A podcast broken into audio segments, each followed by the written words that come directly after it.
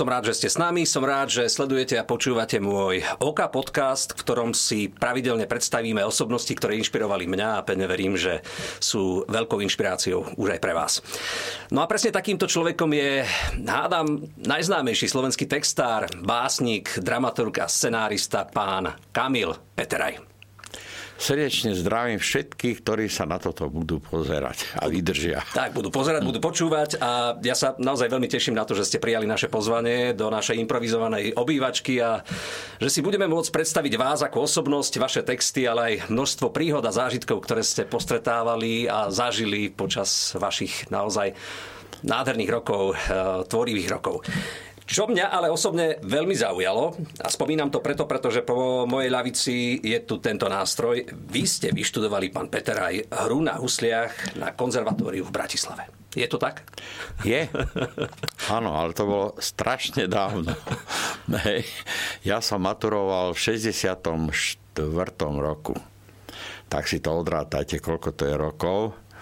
A keď by ste sa pokúšali ma dostať tomu, aby som niečo na to zahral, tak to sa vám nepodarí, pretože mi už zhrubli prsty a ja na husle už nehrávam.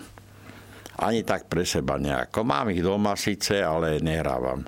Tak je to naozaj veľmi taký, taký trošku citlivý nástroj na, na cvičenie a na, na miernu takú, takú indispozíciu aj, aj svalovú, že keď človek naozaj nehrá, tak sú tam naozaj minimálne rozdiely a zrazu ten tón nie je taký, aký by mal byť. No, tak takto husle ja považujem za jeden z najdokonalejších nástrojov a keďže mám nejaké, nejaké, nejaké nivo seba kritiky, tak nebudem, ako viete, že keď nehráte, tak sa vlastne len kazíte.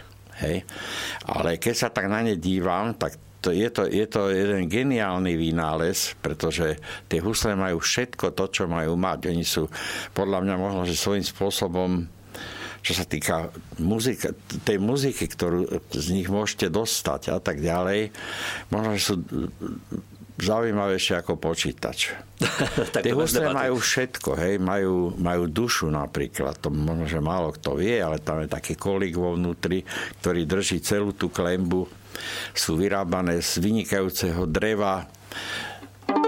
Držíte ich tu, takto, čiže na srdci, keď s nimi hráte, hej Máte tam tie štyri struny, E, A, D, G, hej. E, všetko, čo, to, čo potrebuje krásna hudba, sa v tých husliach skrýva.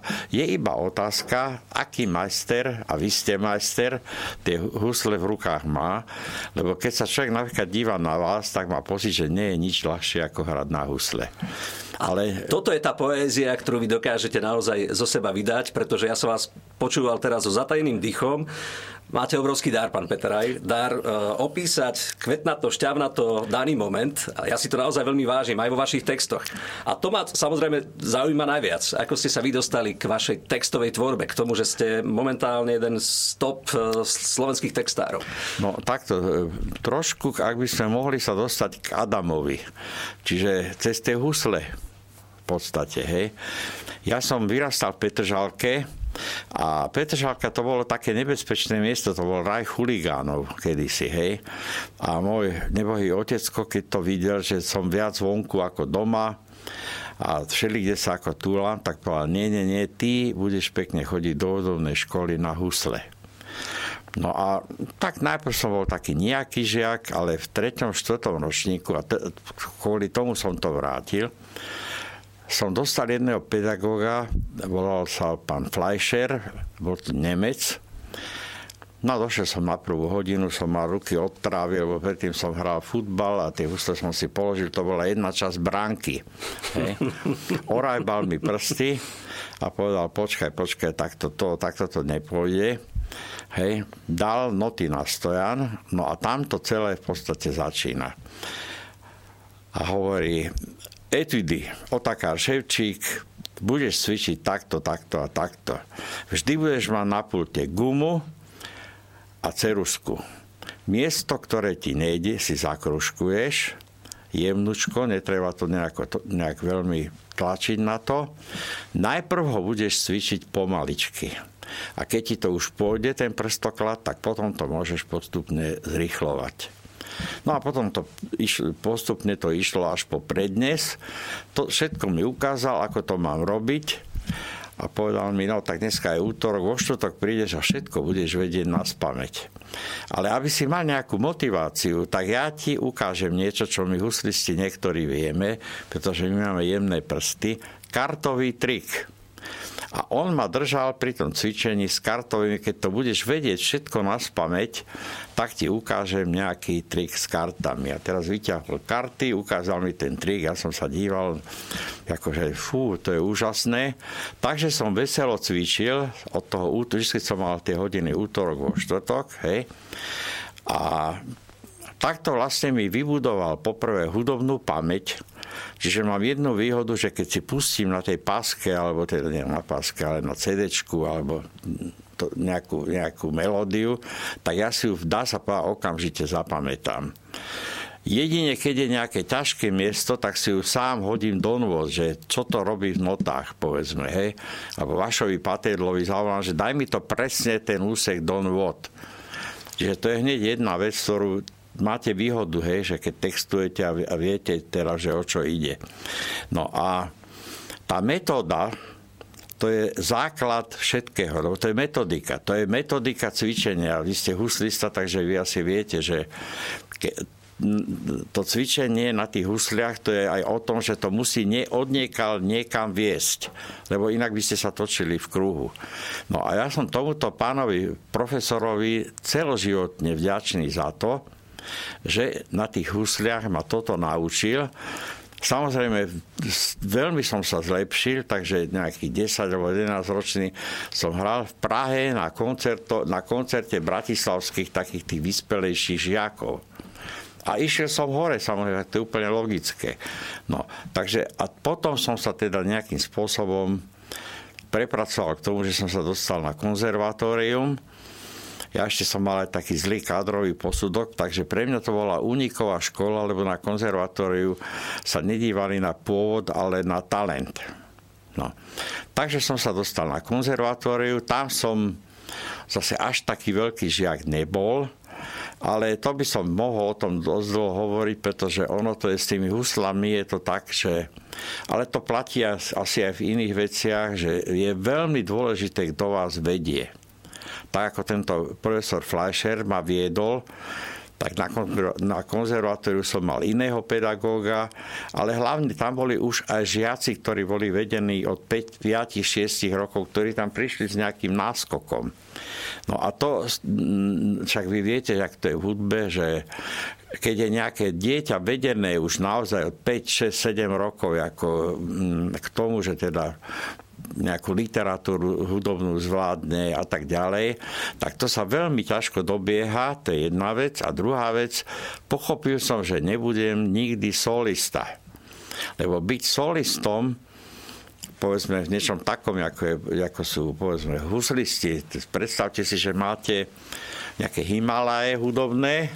Na tie Himalaje sa, sa, sa šplhá, šplhajú tisíce Členovia tých... orchestru, ale iba jeden je na tom. Ale je, jeden je tam hore a to som pochopil, keďže som bol taký trošku aj sebastredný, že tam na tom vrchu ja nebudem. A nie je vám smutno, že, že ste sa teda tým husliam nevenovali nie, nie, nie, takto není. Mne tie husle dali strašne veľa. To, ako, a ja doteraz sledujem čo sa deje, týchto svetových huslistov, ktorí sú, ja, ja na, na YouTube málo kedy sledujem, ja neviem, pop music a sledujem týchto nových huslistov, ktorých je veľmi veľa. Vidíte na nich tú metodiku tiež, že teda boli nejakí pedagógovia ich ako, ako učili, lebo tam je to presne o tom, že aký majster, taký žiak. Hej? A to keď vidíte, že čo sa deje a aké je to vyspelé, ako, ako hrajú dneska títo ako mm, mladí, talentovaní ľudia, tak je to udivujúce. Hej? No, Poďme teda od tej uh, vašej nejakej huslovej prvopočiatkovej školy k tomu, čomu sa venujete naozaj bravúrne a vďaka čomu vás poznalo a, uh, aj celé Slovensko, a nielen Slovensko teda, vaša textová tvorba. Pre mňa je to veľký zážitok počúvať vaše texty a vraví sa, že neexistuje pomer, čo je dôležitejšie, či text alebo hudba. Ja mám pocit, že tá hudba dokáže pomôcť textu a naozaj text môže pomôcť alebo poškodiť hudbe. Uh, ako ste sa vy teda dostali k tejto vašej textovej tvorbe? To by veľmi zaujímalo. Eh, no tak ja som vlastne urobil taký úkrok bokom od poézie, lebo už som bol taký zavedený, akože básnik a tak, hej. A mňa vlastne zviedol k tomuto celému Marian Varga, to bol môj spolužiak na konzervatóriu, on chodil o rok alebo o dva nižšie. Inak to bol ročník, kde chodila Editka Gruberová mm-hmm. a tak mhm. ďalej. To, to zase nebolo, to boli si, si, silní, ako, teda veľmi talentovaní ľudia. No a ja som sa tak s Marianom akože kamarátil, kamarátil. Marian zmizol, vyhodili ho z konzervatória potom nejak tajne chodil v Košiciach, ale myslím si, že aj odtiaľ nejako... Myslím, že tam prestal chodiť, hej. A raz sme sa stretli úplne náhodou, bolo to mesiac pred príchodom sovietských vojsk pred kartonom. A čo ty robíš? Som ťa nevidel dva roky, lebo vtedy neboli digitálne telefóny a ja neviem, teda, akože to, to nefungovalo, hej. A hrá v takej kapele. V jakej kapele? Ty v kapele? No, že Big Beatovej. Big Beatovej. Tak ma zatiahol do rozhlasu, na, to bolo vola, kedy to bolo Leninovo námestie, tam bolo sídlo rozhlasu. Vtedy tam ešte boli takí milí ujovia, tak nám otvorili to štúdio a pustili mi skladbu Malá čierna rúža. No a to, keď som počul, tak som si povedal, tak toto je teda naozaj síla, lebo ten Marian to bol pán skladateľ úplne od začiatku, hej. A hovorím, však napíš volačo. No tak som sa pokúsal, pokúšal niečo napísať. Išlo to veľmi rýchlo, lebo som im dal prvý text jesenné litánie, a hneď to zobral Palo, oni tam skúšavali, na klavíri boli texty a takto, tak e, zobral to Palo a o mesiac už bola skladba hotová. A o ďalší mesiac to nahra, nahrali, išli vydávať prvý album Prúdy, zvonky, zvonte a ešte s jednou ďalšou skladbou som sa ocitol zrazu pop music. No, Samozrejme, ja som tie texty nevedel tak veľmi, ako jedno, to nie je také jednoduché, ako hlavne keď máte, e, keď píšete poéziu, tak medzi tou poéziou a písaním textov je dosť veľký rozdiel. Ja vždy uvádzam taký príklad, pardon, tam si trošku vody. Ten terén, na ktorom hráte, ten terén je taký, asi rozdiel teda je asi taký ako medzi pozemným hokejom a ľadovým hokejom Proste ten pozemný hokej, poprvé, málo ľudí sa na to díva, nie je to pre všetkých okrem Pakistanu, alebo neviem, kto sú takí dobrí, títo až také zaujímavé, hej.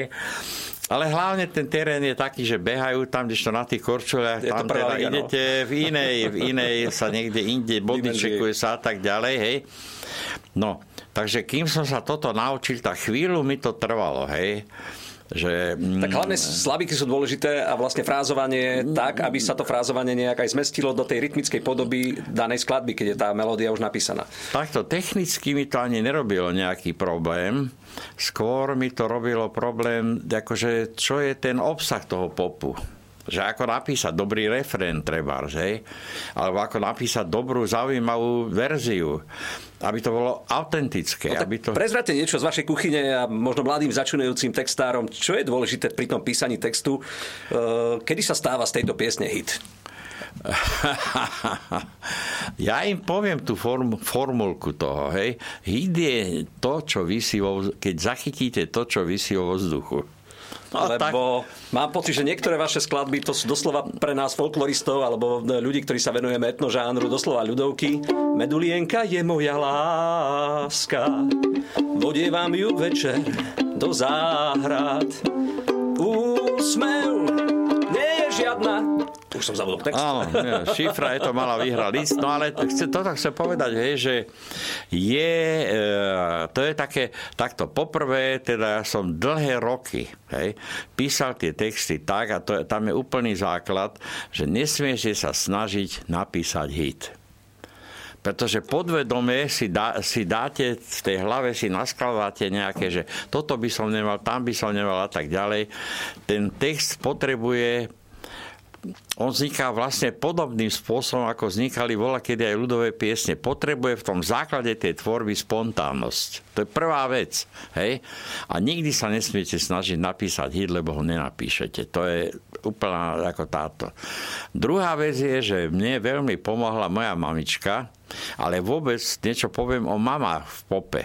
Mami boli pre nás, pre tú Big Beatovú generáciu, keď zoberiem Pavlovú, Borisovú, Marianovú mamu, moju mamičku, hej, boli veľmi určujúce a viete prečo? Pretože to boli prví testery keď som donesol nejakú skladbu a nahrali sme, tak moja mamička mala dve odpovede. Jedna bola, že No nie je to zlé. A to som vedel, že sme vedľa. Hej. Ale je to milosrdné zase. Hej. O tých mám. A keď som donesol tú Mariku, povedala, to je vynikajúco. Dievča spieva vynikajúco. Tie mami vedeli otestovať tie skladby neuveriteľným spôsobom. Hej? A Mekyho mama a tak ďalej a tak ďalej. Hej? Takže to je jedna vec, že, že tam musí byť nejaký prvok nejakej spontánnosti. No ale ja som samozrejme ešte mal aj takú tú svoju filozofiu, že keď píšem tú pesničku, tá pesnička musí byť spevná. Ľudovky, keď si zoberete, ako sú neuveriteľne spevné, pretože tí, ktorí vytvárali, hej, tí väčšinou buď mali, ja neviem, nejakú píšťalku, alebo ja neviem, tí nemali nejaké veľké hudobné nástroje, alebo nejakú harmonizáciu, hej. To je takisto, niekedy pope napríklad platí aj takáto drobnosť, hej, že vy, keď máte nejakú melódiu, tak niektoré tie hity, ktoré sú postavené na melódiách, vlastne by mali znieť dobre, keď si ich spievate len tak tú melódiu a podvedome počujete bas. Hej? Alebo podvedome, ako keby ste počuli jej harmonizáciu. Keď si zoberete tá modrá rúža vám, vám povie, povie. A to môžete bez, nejakej, bez, nejakej, bez, nejakých, e, bez nejakého doprovodu alebo čo, tá melódia má sama nejakú svoju silu. Čiže takisto aj ja, keď tí skladatelia mi dávali nejaké melódie, tak som povedal, vieš čo, toto radšej nie, toto nie, ale tu ju mám. A akceptovali to? Prosím? Akceptovali to? No museli. Nemali na výber. No museli. Takže e, niekedy je to práve veľmi zaujímavé, aj moja pieseň chce byť takú poštou a tam ide taký bas nejaký, hej, teda basová gitara, hej to sú také veci, ktoré ako ja viem a mohli teraz už prezradzam z tej kuchyne, hej, že ja si na to dávam dosť veľký pozor. Samozrejme, že sú niektoré rytmické skladby a tak ďalej, hej, ktoré pri tých rytmických skladbách uh, je to trošku o inom, hej, že predsa len ako, že tam hrajú aj iné faktory ale pri, pri že ako máte význanie, alebo ja neviem čo, hej, že tam už musíte naozaj, teda nejak, musí tam byť spevnosť. Takže poviem to, čo som už povedal viackrát. Keď si zoberete referent význania, hej, tak to sú samé Ačka. To som vedel, lebo som študoval na konzerve, tam boli tie speváčky a tak ďalej. A ja som vedel trošku aj o tej technike operného spevu, hej. A vedel som aj to, že ten tón A Dokáže otvor, otvoríte nádherne a, tak, a teraz máte vráť láske čas, keď málo vie. Samé Ačka tam idú, hej. Čiže keď sa to hrdlo otvorí, to hrdielko Marikine, hej, tak z toho nádherne vylezie tá melódia. Čiže to písanie textov má aj tú auditív, auditívnu stránku, ten text by mal mať. Samozrejme, nie vždy. Niekedy je naopak veľmi pekné keď, keď, eh, keď si dobre vypočujete tú melódiu, ísť proti tejto zásade. Máte prvý album Modusu Mladý a zelený, hej, to I, hej, že to, aké ste zapichli do tej výšky.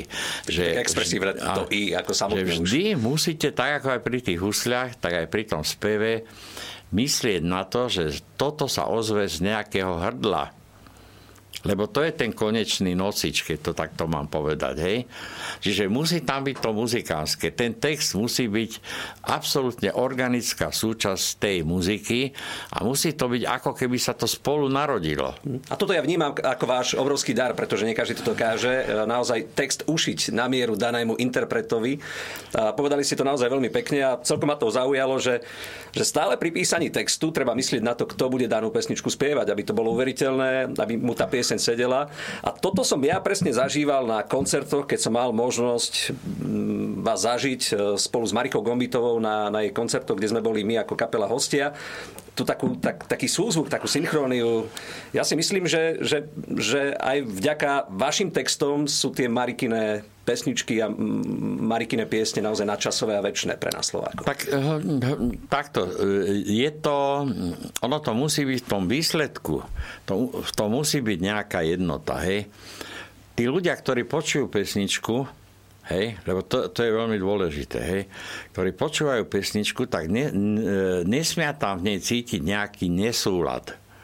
To je dôležité. Tí ľudia nemusia vedieť veľa o hudbe a tak ďalej, hej, a ja tiež tak uvádzam také, také, niekedy také príklady, také srandovné, hej. Idete v aute, teraz ste sem išli z Košic, hej, počúvate rádio. Idú pesničky prísluchovo jedna za druhou, hej, dokonca by sa dalo povedať jedna lepšia ako druhá, lebo sú vyberané a tak ďalej, ale zrazu sa ozve nejaká pesnička, že pridáte. Ale v tej chvíli to pridá x ľudí s vami. Ako to je možné, že práve táto pesnička sa stane, povedzme, tým hitom? A dá sa na to odpovedať? No takto. to, je to, to je to, že je tam sformulované, či už tej melódii, v texte, ten hlas a tak ďalej, to, čo vysí vo vzduchu. To, čo všetci cítime, to sú tie, preto hit, však sa to pokúšajú v Amerike, špekulanti dneska nahráva tých štúdií, to sú 10 tisíce štúdií, kde naháňajú ten hit, hej, a majú sformulované všetko, že čo by to všetko malo byť, aj tak im ten hit nevíde, hej. To je niečo medzi nebom a zemou, čo v tom vzduchu je, a čo ja si myslím, že ani nemôžete ovplyvniť. Že to vznikne mimo vašej vôle, že musíte mať ten inštinkt. A ako hovoril Igor Stravinsky, inštinkt vás nikdy neoklame. Hej? To je fantastická ako táto, hej. Tá intuícia, ale to sa nedá ani naučiť, ani jednoducho si myslím, že buď ju máte alebo nemáte. Samozrejme, môžem pri tom povedzme sa baviť so skladateľom, hej, alebo so spevákom, že urob to takto. Že všetky tie formálne veci, tie hudobné a tak ďalej, tá muzikalita. Lebo napríklad tá Marika, to málo kto vie, že Marika je vykorepetovaná spevačka. My sme s ňou korepetovali. To nebolo len tak, ako že prišla. Ona bola veľký talent, a ešte k tomu niečo poviem, teda potom, hej, ale my sme sedeli s Janom, ona a ja a korepetovali sme tie pesničky, hej. Že treba sme si povedali, ja neviem, keď spievaš dlhý tón, nevybruj hneď, nechaj ho, máš krásny, pardon, máš krásny hlas, nechaj ho znieť a iba na konci urob to malinké vybr- vybrátko, hej. Niekedy choď trošku ako keby za hodnotu tej, tej dĺžky. Ako keby si trošku meškala, ale to sa nedá vyjadriť v notách. To je niečo, čo Feeling, pocitovo, pocitovo. je. Hej? A takéto veci, No a samozrejme tie pesničky potom úplne inak vyzerali, ako keď to zoberie ako spevák, ktorý o tom vôbec netuší. Hej. Navyše ona teda, keď už o nej hovoríme, tak ona mala jednu úžasnú, má jeden obrázok, teda jeden, jednu fotografiu, kde takéto dievčatko nejaké stojí pri oteckovi, ktorý bol organista. Organistom pri Stropkové v dedinke, už mi vypadol názov. No. A tieto, títo viacerí speváci, aj anglicky napríklad, boli speváčikovia v kostoloch ako tie gregorianské chorály a toto všetko, to hrá strašne veľa, čo sa týka muzikality. Lebo ten úplný základ je muzikalita. A tiež vám poviem, tak ja to mi povedal Marian Varga, hej, korepetovali už neviem ktorú pesničku, a ona mu hovorí, a vy budete vedieť, o čom hovorím, tam išlo, nejakú, e, išlo o to, že ona mu hovorí, že pán Varga, ale ako ste mi to zahral, Marian, hej, ako si mi to zahral, prvýkrát si hral veľkú terciu dolu a druhýkrát si hral malú terciu dolu, tak čo platí? A my vieme, že čo to je veľká malá tercia. Zahraj to a teraz si to pozrieme. Zahraj CEG. Takže CEG. Tak. No a teraz zahraj malú terciu. No, ale napríklad, keď som bol dramaturg na novej scéne, tak došli niektorí speváci, ktorí robili e, konkurs a nebohý Stano Ďuriž im zahral tá, tá, ri, rá, rá, tá, ri, rá, rá. Vôbec to nepočuli ten rozdiel. A tak to je dosť zásadné už. No pre som. nás, pozor, pre nás, pre huslistov. hej, to pozor. Hej? A hlavne v nejakom kontexte, keď to je, hej? Že to udia. Tá Marika hneď to ucho, hej, hneď Počula. tam bolo, hej. No a ešte to najdôležitejšie je tá muzikalita, lebo muzikalita to je od Boha. A je to dané možno aj tým, že, že ten východ je takým nárazníkovým nejakým pásmom medzi tou, tou východnou kultúrou a západnou kultúrou, alebo, alebo to nemá nejaký súvis týmto? Nie, na východe je strašne veľa talentu. Tam je, ten, čo sa týka talentu, tak tam tak, je tak, ten... Hovorí sa, že kde je málo peňazí, tam je veľa spevu. Mm, to, to sa môže, ale hlavne e, takto to je možno, že v tom miešaní, hej, že tam boli tí Maďari, Rusíni, ja neviem, Poliaci. všetko možné, Poliaci a tak ďalej, hej, to je jedna vec. Ale druhá vec je, že je tam taký prirodzený temperament a hovorím, tá muzikalita. Tá muzikalita, to dávajú deťom do vienka, do tej dušičky dávajú mamičky, ktoré im spievajú. Ja sa častokrát hnevám, povedzme, aj na Slovenky, že im nespievajú tieto slovenské ľudové pesničky, hej, a že im do toho srdiečka ne, ne, ne, ako by som povedal, nezasadia to, čo je strašne dôležité. I keď zase samozrejme na druhej strane, my sme ešte stále našťastie folklórny národ, že máme, mnohé národy stratili svoj folklór, hej, že sa im stalo z toho niečo také, už také umelé, hej že, a ja vždy som strašne sa poteším, keď sa dozvie, že na tých dedinách, povedzme na Slovensku, sa pestuje tie folklórne súboriky a tak ďalej, pretože tá, tá muzikalita je strašne dôležitá. My sme muzikálny národ. Hej? A takisto sa samozrejme niekedy hnevávam na tých redaktorov, že nám sem implantujú niektoré veci, ktoré ja ne, nič nemám proti tomu, aby sme žili nejako, e, nejako informovaní o tom, ako svet funguje, ale ten folklor, ten základ toho folkloru a tak ďalej, ten je strašne dôležitý. No a vy ste to práve povýšili, pretože tú, tú muzikalitu a spevnosť e, folklóru ste častokrát preniesli do, do vašich textov. E, spolupracovali ste s celou plejádou najznámejších interpretov na Slovensku. E, máte vy vyslovene Samozrejme, pravdepodobne to bude asi Marika Gombitová, ale ešte niekoho takého, že je to vyslovene váš libling, že toto je môj človek, ktorý, ktorý keď mu ten text dám, tak viem, že s ním naloží naozaj dobre. No, trošku vás opravím. Ja som s Plejadou síce do istej miery, ako, takže sem tam som bokom niečo urobil, ale ja som mal svojich hlavných, teda svojich, takých tých interpretovala Marika Meky, Meky mal jednu úžasnú túto, on mal takú tú, tú anglickú kultúru spevu. Vďaka mamičke. Hej, áno. A hlavne on sám bol prekvapený, keď som mu to párkrát povedal, on vedel ohromne ten opening tej skladby urobiť, to otvorenie to, čo mnohí tí speváci, keď majú nejakú pesničku, tak sa tešia, už som to povedal na ten referén, že ja to tam teraz v tom refréne otvorím a rozbalím, hej. To nie je celkom tak, hej. Tá verzia je niekedy strašne dôležitá, hej.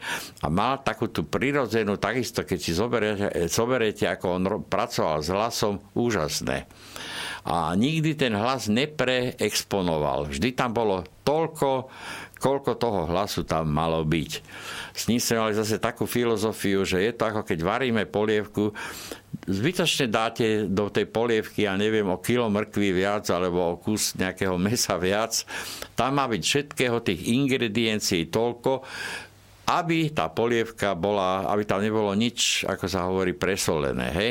A to isté aj v tom pope, že musíte ovládať tú mieru a takisto povedzme, ja neviem, pri tom aranžmáne, že máte skladby, kde dojdú tí aranžári, aranžéri, hej, a teraz tam nakydajú všetkého možného, je to ako z cirkusu, keby ste vyšli, pre Boha, no. všetko tam hrá a v podstate hudby je tam málo. Hej, tá hudba odtiaľ ako odišla. Čiže, lebo niekedy stačí naozaj len ten klavír, alebo naozaj stačí len pár nástrojov a tak ďalej a už máte ten zážitok. Tak to staré to... známe, menej je niekedy viacej. Hej. No, ale mnohí to nevedia. Viete, to akože všetci majú taký pocit, že sa v tej pesničke za tie 3 minúty musia predviesť, takže to pozor. Takže Meky Grigorov je vynikajúci spevák, vynikajúci, hej. No a kto ešte? Marian Varga, tak to o tom sa nemusíme. To bol Palo Hamel. Palo Hamel, samozrejme, tak to bol úplne začiatky, sme s ním. Takisto, keď si zoberete Palo, Palo spieva naprosto, naprosto najjednoduchšie, ako má spievať. Hej? Lebo to je tiež taká ďalšia, e, by som povedal, um, vec, že tí speváci si niekedy to tak predstavujú, že či viac do toho dám, ja to volám také barokizovanie tých piesní, hej, a ja napríklad môžem vám povedať, možno, že sa na mňa urazia nejakí milovníci Whitney Houston alebo týchto amerických speváčok, ktoré spievajú tam, všeli ako vyšívajú a hore dole, ja to neviem počúvať. Hm. Ja som, mám tú európsku kultúru a tá európska kultúra je nič proti tomu, hej, ale ja najradšej mám, povedzme, také tie hlasy, ktoré spievajú najjednoduchšie ako to v tej pesničke potrebujú, pretože vtedy najlepšie odozdajú to posolstvo, ten message tej pesničky. Hej? Veľmi ma to s vami baví, eh, no, pán Peter, no, pretože ako sú, to, sú to naozaj uh, veľmi podnetné veci aj pre mňa. Uh, sme v závere, viac menej, ale no. ja ešte nechcem skončiť, pretože je to tak zaujímavé a putavé, že, že mňa by zaujímal možno váš pohľad na smer, ktorým sa vyvíja možno súčasná slovenská pop music. Ak sa to vôbec dá povedať. Viete čo, ona sa ako keby sa rozpadla na nejaké také tie komunity.